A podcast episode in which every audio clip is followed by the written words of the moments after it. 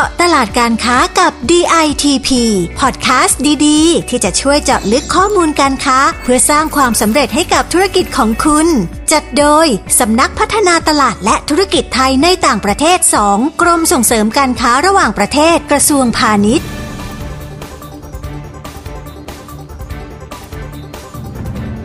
สวัสดีค่ะ ได้เวลามาเจาะตลาดการค้ากับ DITP เช่นเคยนะคะ อยู่กับดิฉันเทพอับสรหนุนิ่มนักวิชาการพาณิชย์ปฏิบัติการค่ะ EP นี้เหมาะมาก ๆ เลยนะคะสำหรับคนที่มีสัตว์เลี้ยงนะคะ เพราะว่าเราจะพาไปเจาะตลาดเพื่อนรักสัตว์เลี้ยงในสเปนกันค่ะหนึ่งในประเทศที่ขึ้นชื่อเลยค่ะว่า มีคนรักสัตว์มากๆ และทำให้สินค้าอาหารสัตว์เลี้ยงเนี่ยมียอดขายที่เติบโตทุกปีค่ะ และเพื่อให้ได้ข้อมูลแบบเจาะลึกจริง ๆ เราเลยต่อสายตรงนะคะ ไปกับพอ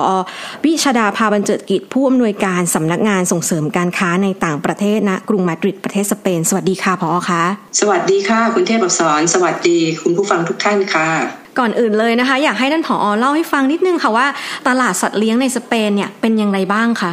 ได้ค่ะ คุณเทพอักษรค่ะคือสเปนเนี่ยเป็นตลาดสัตว์เลี้ยงที่มีขนาดใหญ่อันดับ 5 ของยุโรปเลยนะคะ รองมาจากสหราชอาณาจักรฝรั่งเศส เยอรมนีและอิตาลีค่ะค่ะ ถ้าหากว่าเรานับเฉพาะสัตว์เลี้ยงที่ลงทะเบียนในสเปนในปีที่ผ่านมาเนี่ยจะมีประมาณมากกว่า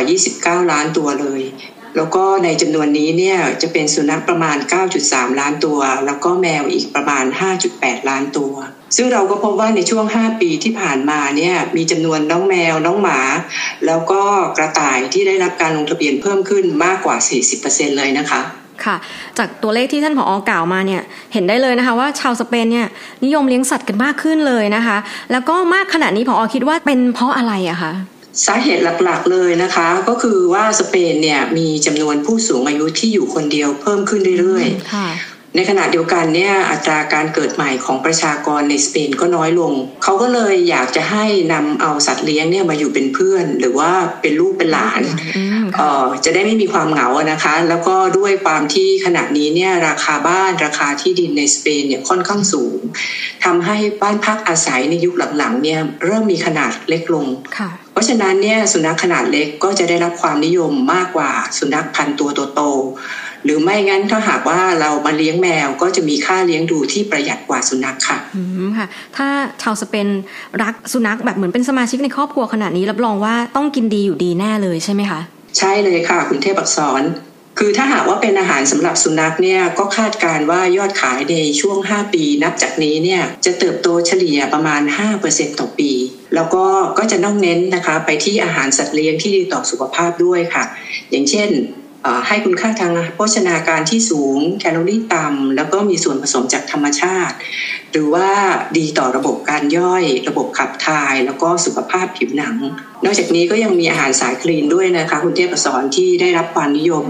อย่างเช่นอาหารเปียกที่มีส่วนผสมของผลไม้สด เนื้อสัตว์เนื้อปลาหรือว่าปราศจากกลูเตน แล้วก็ไม่มีส่วนผสมของผลิตภัณฑ์พลอยได้จากสัตว์ค่ะ ค่ะ ที่ท่านผอบอกว่าแมวเนี่ยก็นิยมเลี้ยงมากมีประมาณ 5.8 ล้านตัวเลย คราวนี้เรามาดูที่ฝั่งของน้องแมวบ้างว่าตลาดอาหารแมวเนี่ยเป็นยังไงบ้างคะท่านผอเติบโตดีไม่แพ้กันเลยค่ะ คุณเทพสอนคือถ้าเราไปดูยอดขายเนี่ยนะคะคาดว่าจะเติบโตประมาณ 8.3%ต่อปี แล้วก็เหมือนกับอาหารสุนัขนะคะ ก็คือว่าเจ้าของก็ให้ความใส่ใจในเรื่องของโภชนาการสำหรับน้องแมวมากขึ้น เราก็จะเริ่มเห็นผู้ผลิตเนี่ยมีการออกแบบสูตรโภชนาการให้เหมาะกับอายุของแมว ในเรื่องของการเจริญพันธุ์ สุขภาพแล้วก็รสชาติแล้วก็ยังมีการนำเอาส่วนผสมจากธรรมชาติมาใช้ด้วย อย่างเช่น อาหารแมวที่ทำจากเนื้อไก่ หรือว่าเนื้อวัวออร์แกนิก หรือว่าขนมขบเคี้ยวที่ทำมาจากเมล็ดเจีย แล้วก็เบอร์รี่ด้วยค่ะ ค่ะ ทีนี้เรามาคุยกันเรื่องของกฎระเบียบสำหรับอาหารสัตว์เลี้ยงในสเปนกันบ้างนะคะ ที่นั่นเขาว่าเข้มงวดกันมากเลยใช่ไหมคะก็ตัวกฎระเบียบเนี่ยจะเหมือนกับ EU เลยนะคะ ซึ่งก็เป็นที่ทราบกันอยู่แล้วว่า EU เนี่ยเป็นประเทศที่มีความเข้มงวดในเรื่องสินค้าที่เกี่ยวข้องกับอาหารรวมทั้งสัตว์เลี้ยงด้วย ซึ่งกฎเกณฑ์เนี้ยนะคะก็จะมีทั้งเรื่องของการติดฉลากสุขภาพอนามัย สุขภาพสัตว์ การรับรองการใช้สารเติมแต่งต่างๆ ก็จะเหมือนกับส่งไป EU ด้วยนะคะค่ะ งั้นเลยขอรบกวนให้ผออช่วยยกตัวอย่างกฎระเบียบที่ว่านี้ให้ฟังหน่อยค่ะ ได้เลยค่ะสำหรับอาหารสัตว์เลี้ยงจากประเทศที่ 3 ซึ่งก็รวมทั้งประเทศไทยด้วยนะคะ ถ้าหากว่าจะส่งมายังสเปน หรือว่าประเทศในกลุ่ม EU ก็จะต้องมี Health Certificate นะคะ ซึ่งเป็นใบรับรองที่ออกจากหน่วยงานด้านปศุสัตว์ที่เกี่ยวข้องของไทย ซึ่งก็จะต้องมีการกรอกข้อมูลลงบนแบบฟอร์ม แล้วก็จะต้องใช้ภาษา EU อย่างน้อยหนึ่งภาษา แต่ก็อาจจะมีภาษาอื่นประกอบด้วยก็ได้นะคะแล้วก็ถ้าหากว่ามีเอกสารเพิ่มเติมที่จะแนบมากับใบขนสินค้า พร้อมกับใบ Health Certificate ก็จะถือว่าเอกสารนั้นเป็นส่วนหนึ่งของ Health Certificate ด้วย ซึ่งก็จะต้องมีทั้งลายเซ็น มีการตรีตาประทับนะคะ โดยหน่วยงานปศุสัตว์ที่เกี่ยวข้องในเอกสารแต่ละฉบับด้วย และต้นฉบับของ Health Certificate ก็ต้องมาพร้อมกับใบขนสินค้าด้วยนะคะ เมื่อมาถึงจุดตรวจสอบที่ด่านของสเปนค่ะค่ะ แล้วถ้าเป็นฉลากสินค้าล่ะคะ ตามเกณฑ์ของ EU แล้วเนี่ยจะต้องใส่รายละเอียดอะไรบ้างอะคะ ลำดับแรกเลยนะคะ ก็คือว่าเราก็จะต้องใช้ชื่อรายละเอียดของผลิตภัณฑ์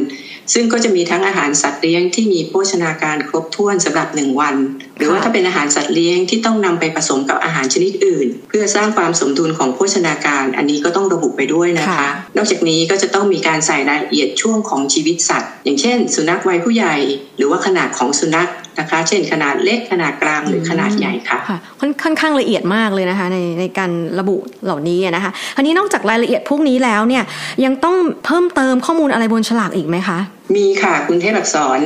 ที่สำคัญอีกอย่างหนึ่งก็คือในรายการส่วนผสมค่ะ ซึ่งก็จะต้องแจ้งทั้งส่วนผสมตามชื่อกลุ่ม หรือว่า category name ที่กำหนดไว้ในกฎระเบียบของ EU อย่างเช่น เนื้อสัตว์ และก็สิ่งที่ได้มาจากเนื้อสัตว์ ผักธัญพืช หรือว่าถ้าหากว่าเราจะใส่แยกเป็นชื่อส่วนผสมเดียวก็ได้นะคะ อย่างเช่น ข้าวสาลี อาหารจากถั่วเหลือง แป้งข้าวโพดแบบนี้ก็ได้ค่ะค่ะ อย่างนี้ก็น่าจะต้องใส่ข้อมูลโภชนาการเหมือนในสินค้าอาหารทั่วไปด้วยใช่ไหมคะ ใช่เลยค่ะ ก็จะคล้ายๆกับข้อมูลโภชนาการที่เราเห็นในสินค้าอาหารของคนเลยนะคะ อย่างเช่น มีโปรตีน ไขมัน ไฟเบอร์นอกจากนี้เนี่ยถ้าหากว่ามีสารเติมแต่งอะไร อันนี้ก็ต้องใส่ข้อมูลไปด้วยนะคะ ซึ่งก็จะรวมทั้งวิตามิน กลิ่น สารกันบูด สี antioxidant ซึ่งก็จะต้องผ่านการทดสอบประสิทธิภาพ แล้วก็ความปลอดภัยก่อนนำเอามาใช้ในอาหารสัตว์เลี้ยงนะคะ ส่วนข้อมูลที่เหลือก็จะเป็นข้อมูลทั่วไปเลยค่ะ อย่างเช่น อายุของสินค้านะคะว่าจะต้องบริโภคภายในวันไหนเดือนไหน หรือว่าลดการผลิตอะไรนะคะ ใครเป็นผู้ผลิตผู้จัดจำหน่ายแล้วก็ข้อมูลการติดต่อ วิธีการใช้ผลิตภัณฑ์ หรือวิธีการให้อาหารนะคะ ซึ่งก็จะรวมถึงข้อมูลน้ำหนักปริมาณของผลิตภัณฑ์นะคะ ซึ่งในกรณีของสเปนเนี่ยก็อย่าลืมนะคะว่าข้อมูลต่างๆ เหล่านี้ก็จะต้องใช้ภาษาสเปนด้วยค่ะ ค่ะ คุณผู้ฟังก็ได้เห็นภาพรวมของตลาด แล้วก็กฎระเบียบที่สำคัญกันไปแล้วนะคะ มาถึงตรงนี้อยากให้ท่านผออช่วยให้แนวทางหน่อยค่ะว่า อาหารสัตว์เลี้ยงแนวไหนที่จะถูกใจเจ้าของน้องหมาแล้วก็น้องแมวชาวสเปนบ้างคะค่ะที่อยากจะแนะนำเลยนะคะ ก็คือว่าเราจะต้องชูจุดขายด้านโภชนาการ แล้วก็ธรรมชาติเป็นหลักเลยค่ะคุณเทพสอนคืออยากให้เน้นอาหารสัตว์เลี้ยงที่มีส่วนผสมจากธรรมชาติ อาหารออร์แกนิก รวมทั้งอาหารที่คล้ายกับอาหารที่พวกเราท่านท่านทานอยู่กันนะคะนอกจากนี้เนี่ยก็อาจจะมีอาหารเฉพาะกลุ่มสำหรับสัตว์เลี้ยงที่มีปัญหาสุขภาพ อย่างเช่น มีปัญหาในเรื่องของการย่อย การขับถ่ายหรือว่าผิวหนัง ซึ่งก็เป็นที่ต้องการของตลาดนี้มากด้วยเช่นกันค่ะค่ะแล้วอีกเรื่องที่สำคัญไม่แพ้กันก็คือเรื่องของราคาล่ะคะผู้ประกอบการควรจะกำหนดราคาประมาณไหนดีคะพอถึงจะเข้าไปแข่งขันในตลาดสเปนนี้ได้อะคะ แนะนำให้ใช้ราคาปานกลาง แล้วก็เกรดพรีเมียมขึ้นไปเลยนะคะค่ะโดยจะต้องเป็นอาหารแบบแห้งหรือแบบเปียกก็ได้ค่ะ เพราะว่ายุคนี้นะคะ เจ้าของก็นิยมให้สัตว์เลี้ยงทานอาหารแบบผสม เพื่อที่จะสร้างความสมดุลทางโภชนาการ แล้วก็มีทริคเล็ก ๆ น้อยๆอีกอย่างหนึ่งก็คือ ถ้าใช้บรรจุภัณฑ์ที่ดีต่อสิ่งแวดล้อมอันนี้ก็จะยิ่งถูกใจเจ้าของสัตว์เลี้ยงมากขึ้นนะคะะนะคะ แล้วก็ถ้าหากเป็นอาหารแมวก็อยากจะให้เน้นเป็นบรรจุภัณฑ์ที่มีขนาดเล็ก จะใช้ง่ายนะคะ แล้วก็ช่วยรักษาความสดใหม่ให้อาหารด้วยค่ะ ค่ะ ในส่วนของช่องทางการจำหน่ายล่ะคะ เราควรใช้ช่องทางการจำหน่ายแบบไหนถึงจะเข้าถึงผู้บริโภคได้มากที่สุดนะคะ คือถ้าหากว่าเป็นช่องทางหลักสำหรับอาหารสัตว์เลี้ยงนะคะ ช่องทางการจัดจำหน่ายก็จะเป็นในร้านค้าปลีกที่ทันสมัย อย่างเช่นไฮเปอร์มาร์เก็ตซูเปอร์มาร์เก็ตหรือว่าอาจจะเป็นร้าน discount store หรือพวก pet shop ต่างๆ ก็ได้ค่ะ แต่ตอนนี้เนี่ยช่องทางออนไลน์ก็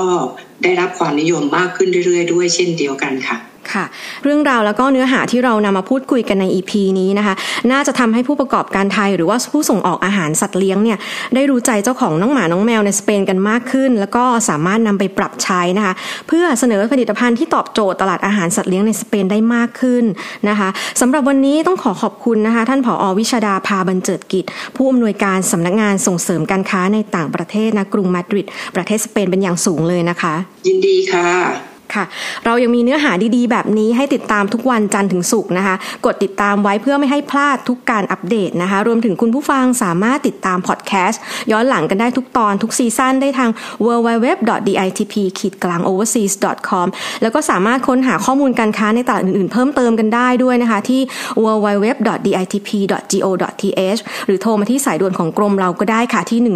1169สำหรับวันนี้เราทั้งสองคนต้องลาไปแล้ว พบกันใหม่ใน EP หน้า สวัสดีค่ะ สวัสดีค่ะ เจาะตลาดการค้ากับ DITP